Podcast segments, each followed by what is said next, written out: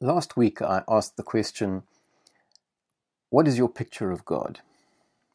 And the reason for asking it is that our picture of God, how we see God, affects the way that we live. Now, this week I want to take that just a slight step further from where we left off in our previous talk. Because we looked last week at the image that Jeremiah had of God and how robust and um, in, a, in a sense, how free and wild his understanding of God was.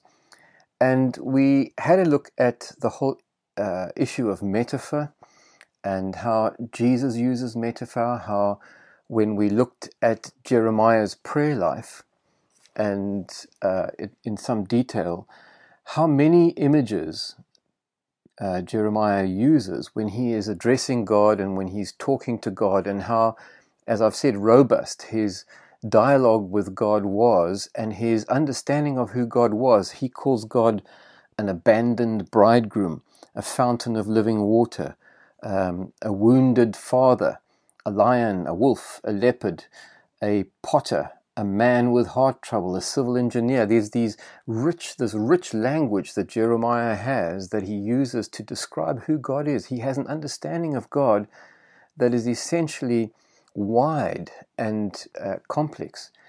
And I think part of the reason for that is that um, when we have a particular static view of who God is, and it's not wrong the stuff that we understand of God because we generally all see God as a father, as a parent. We see him as creator.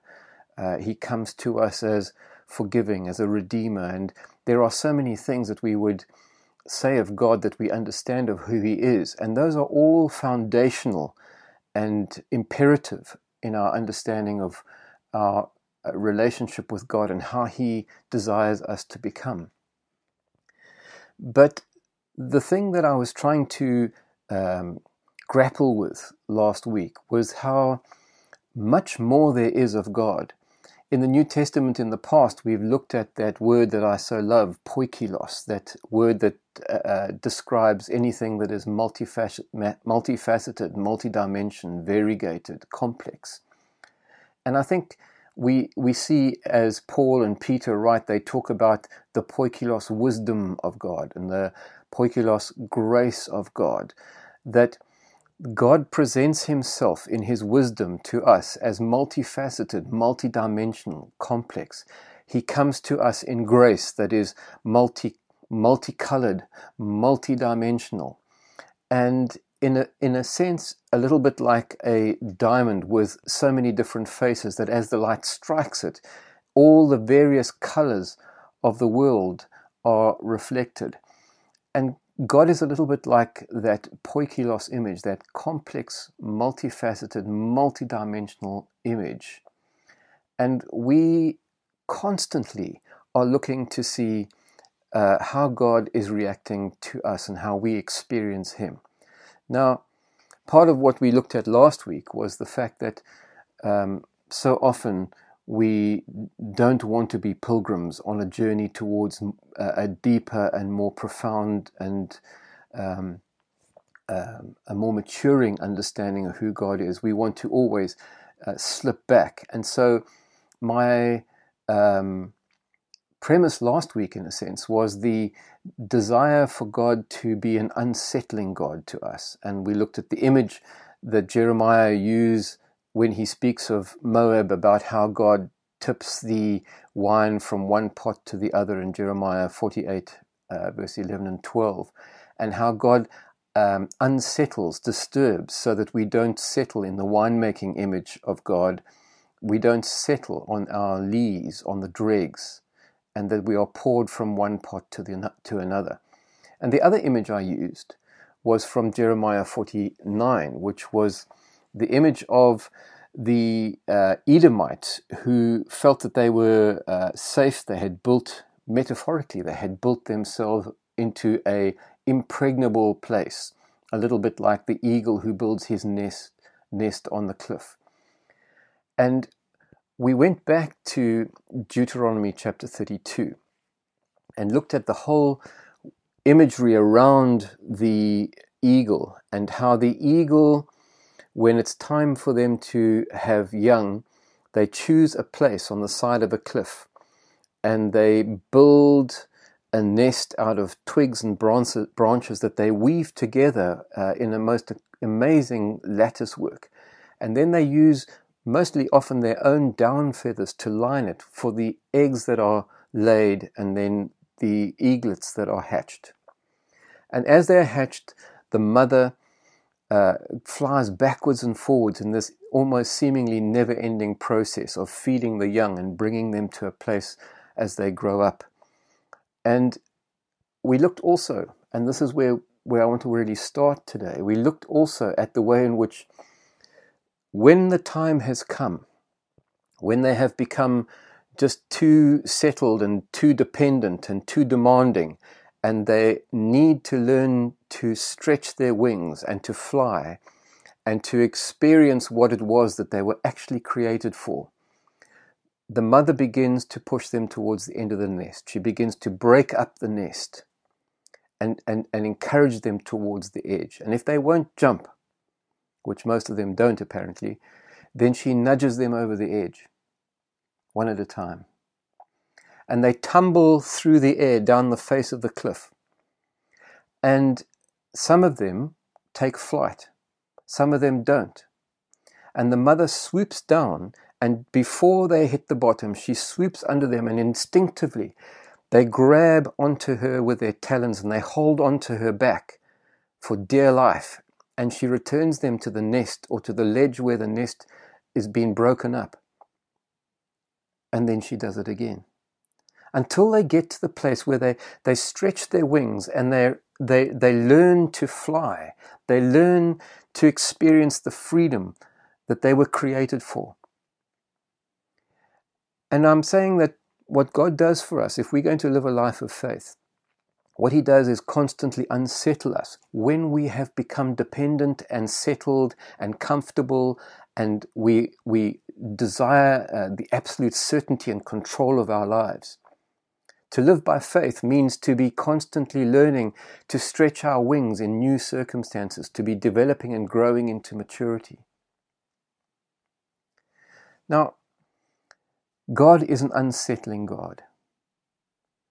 God is somebody who will not leave us to grow into big fat chicks that never fly. What He desires is for us to become who we are, who He's created us to be, with all the, with all the fullness of life, the abundance of life, the freedom that comes from being what He's created us to be. So he unsettles us from time to time when it's necessary. But that's not the only thing that he does. And I want to take you back uh, today to a, pa- a, passage that makes sense even more of that um, passage from Deuteronomy. Deuteronomy 32, where the, where the image of the eagle unsettling the nest and the eaglets flying, comes right at the end of Moses' life. Moses has been through his growth in Pharaoh's court. He's run away into the desert. He's grown up in the land of Midian. He's married. He's gone back to Egypt. He's led them, uh, the people of Israel, the children of Israel, he's led them out after this extended confrontation with Pharaoh. And they've crossed the sea.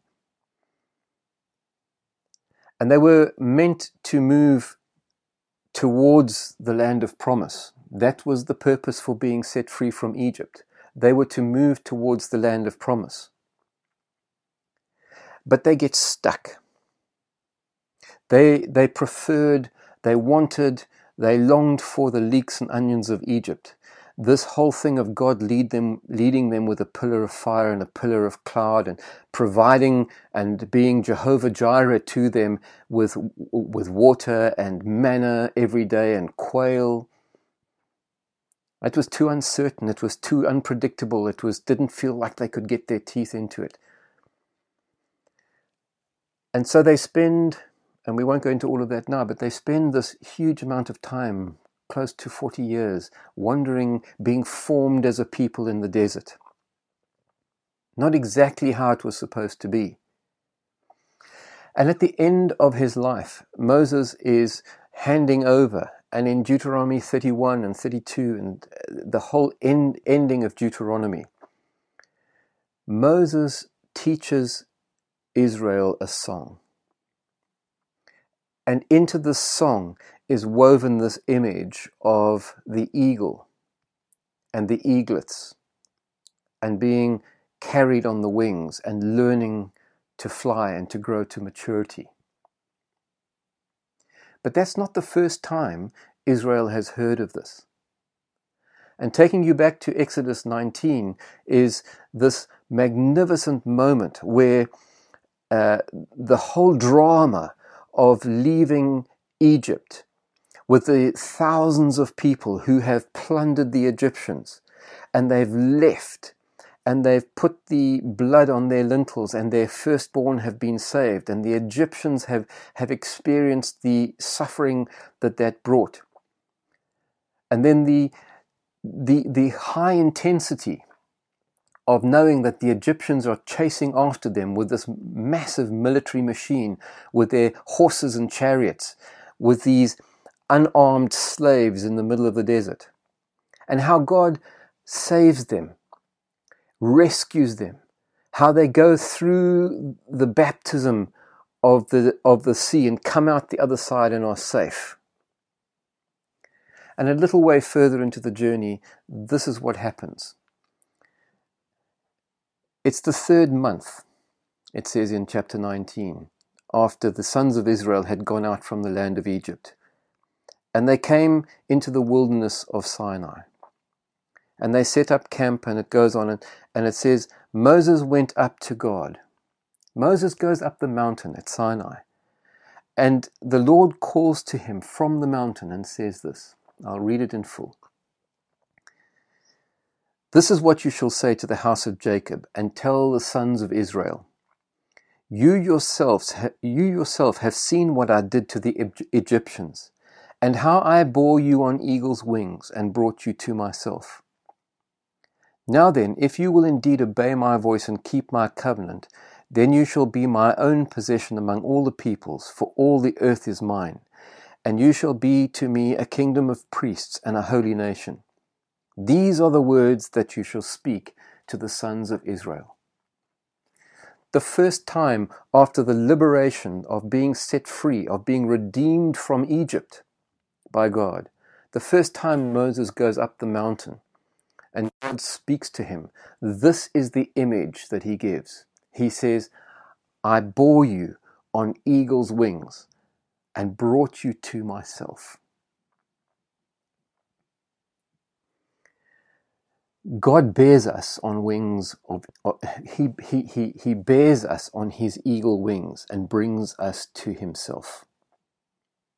And that's the imagery that Moses reinvokes. He's saying to the children of Israel, this is what God did. You had been in the nest in Egypt. You had become used to being slaves. You had a certain way of thinking, a pattern of behavior. And God unsettled that whole thing and liberated you into a new freedom. You were facing stuff that you'd never faced before. Yes, you were in a desert. You were in a totally foreign and hostile world, but I was guiding you with a pillar of fire and a pillar of um, uh, um, cloud. I was feeding you with, with quail and with manna. I was giving you water to drink. I was your God. I was looking after you. You were becoming the people that I actually intended you to become a people who lived in freedom, not as slaves in the land of Egypt.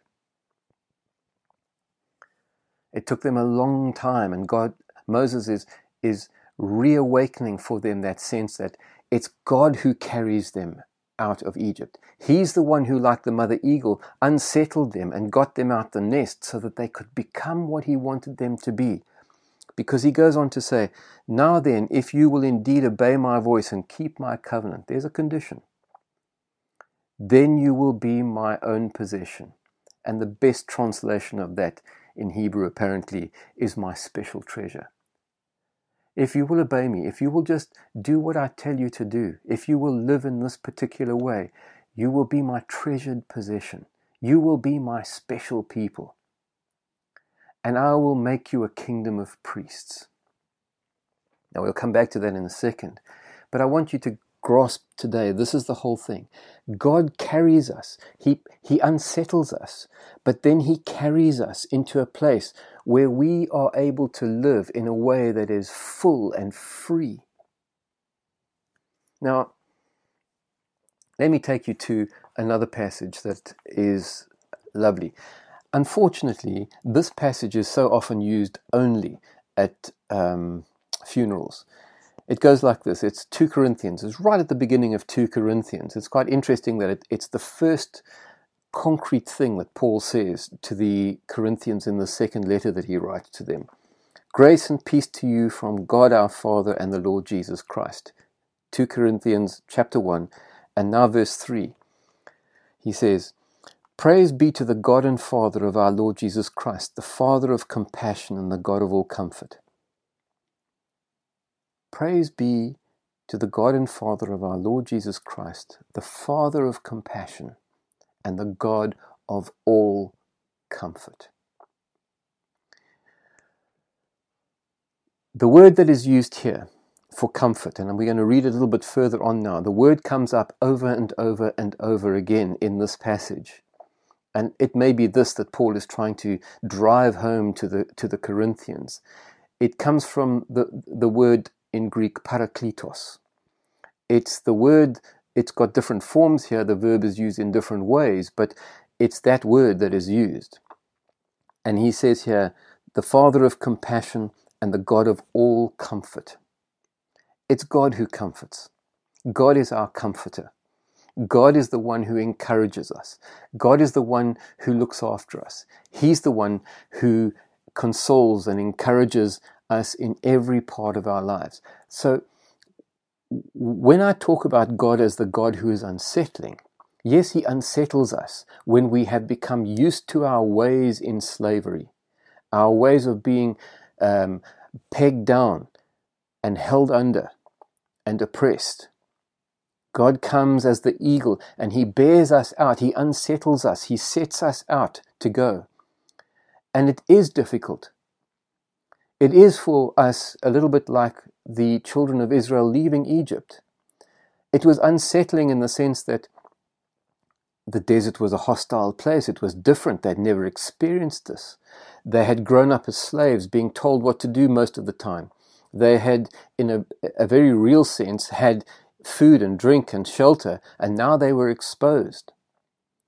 And it was it seemed to be just so hard to to get an, a, a real understanding of what was going on. Moses was going up the mountain, and and God carries them out. But he he is at that point also the God of all comfort, who comforts us in all our troubles. Now, on Wednesday's meditation that's coming up, I'll talk a little bit more about our current context and the world that we live in at the moment in this in this regard. But he comforts us in all our troubles. We are at a point in our lives, in our history, in our country, where we are going to need to, to know for certain that yes, we have been unsettled and we have been brought out of a land of Egypt, out of us and out of all the, the, the stuff that holds us back from growing up but that God also is a God of all comfort. There is no trouble, there is no circumstance, there is no set of um, uh, things that happen to us where God is not able to be a comfort to us. And it goes on to say this He comforts us in all our troubles so that we can comfort those in any trouble with the comfort we ourselves have received from God. For just as the sufferings of Christ flow over into our lives, so also through Christ our comfort overflows. If we are distressed, it is for your comfort and salvation. If we are comforted, it is for your comfort, which produces in you patient endurance of the same sufferings we suffer. And he goes on. That word comfort over and over and over again, parakletos. Now, parakletos is the word that Jesus uses when he's talking to his disciples, the 12, and he's taken them to the upper room. It's the last, last little bit of his life. The triumph, triumphal entry has taken place. They are in the upper room. There is just the 12 or the 13 of them in the room. Jesus washes his disciples' feet, and we have that, that, that powerful imagery. And then just a little bit further on, in chapter 14, in the same narrative, in the same process where Jesus is speaking to them and, and saying all the things he's saying to them in, the, in this upper room before he goes out to Gethsemane and is arrested and tried and crucified. He says this to them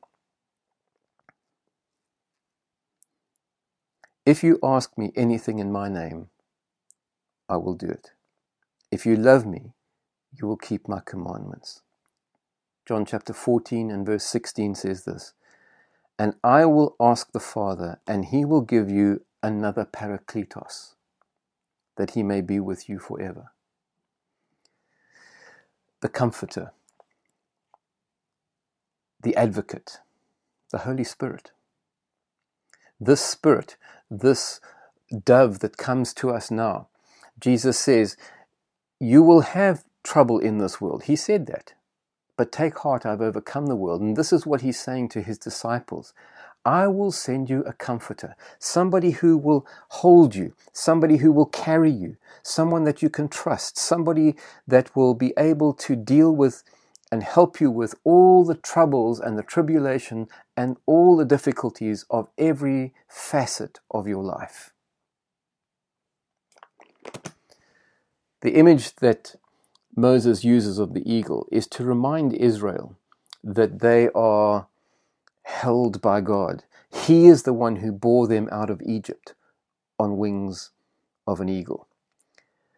What Paul is writing to the Corinthian church, what Jesus is saying to his disciples, is that this God who, who bears us on his wings is doing it to bring us a sense of peace and comfort in the midst of all the troubles and tribulations that we have.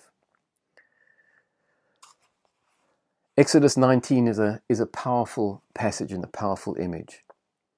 And I want to end with this and say this.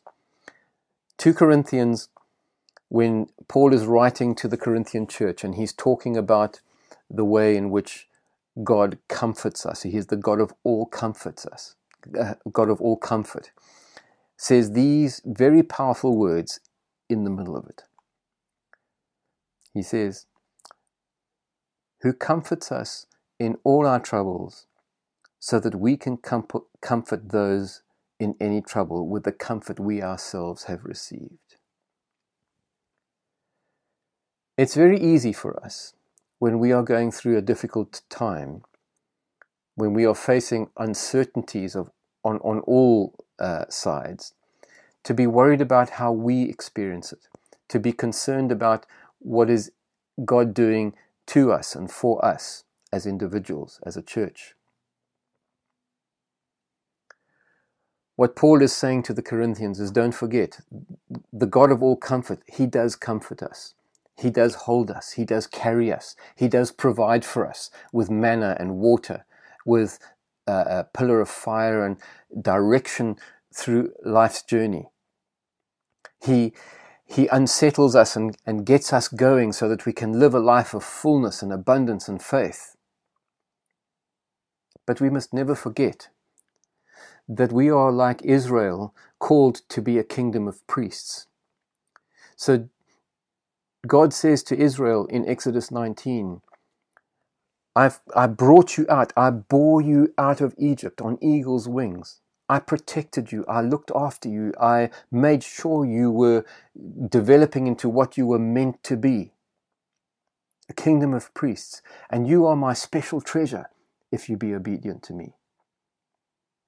And we must be obedient to what God calls us to, in the sense that just as we have received comfort, as we have the capacity to call on God and lean on Him, and know that He will swoop down and hold us when we fall. know that we will be held and taken further. Our role is to be that kind of presence for our neighbors, our family, our friends, the people we come into contact with. The world is a scary place enough, even when we have God as the one who holds us.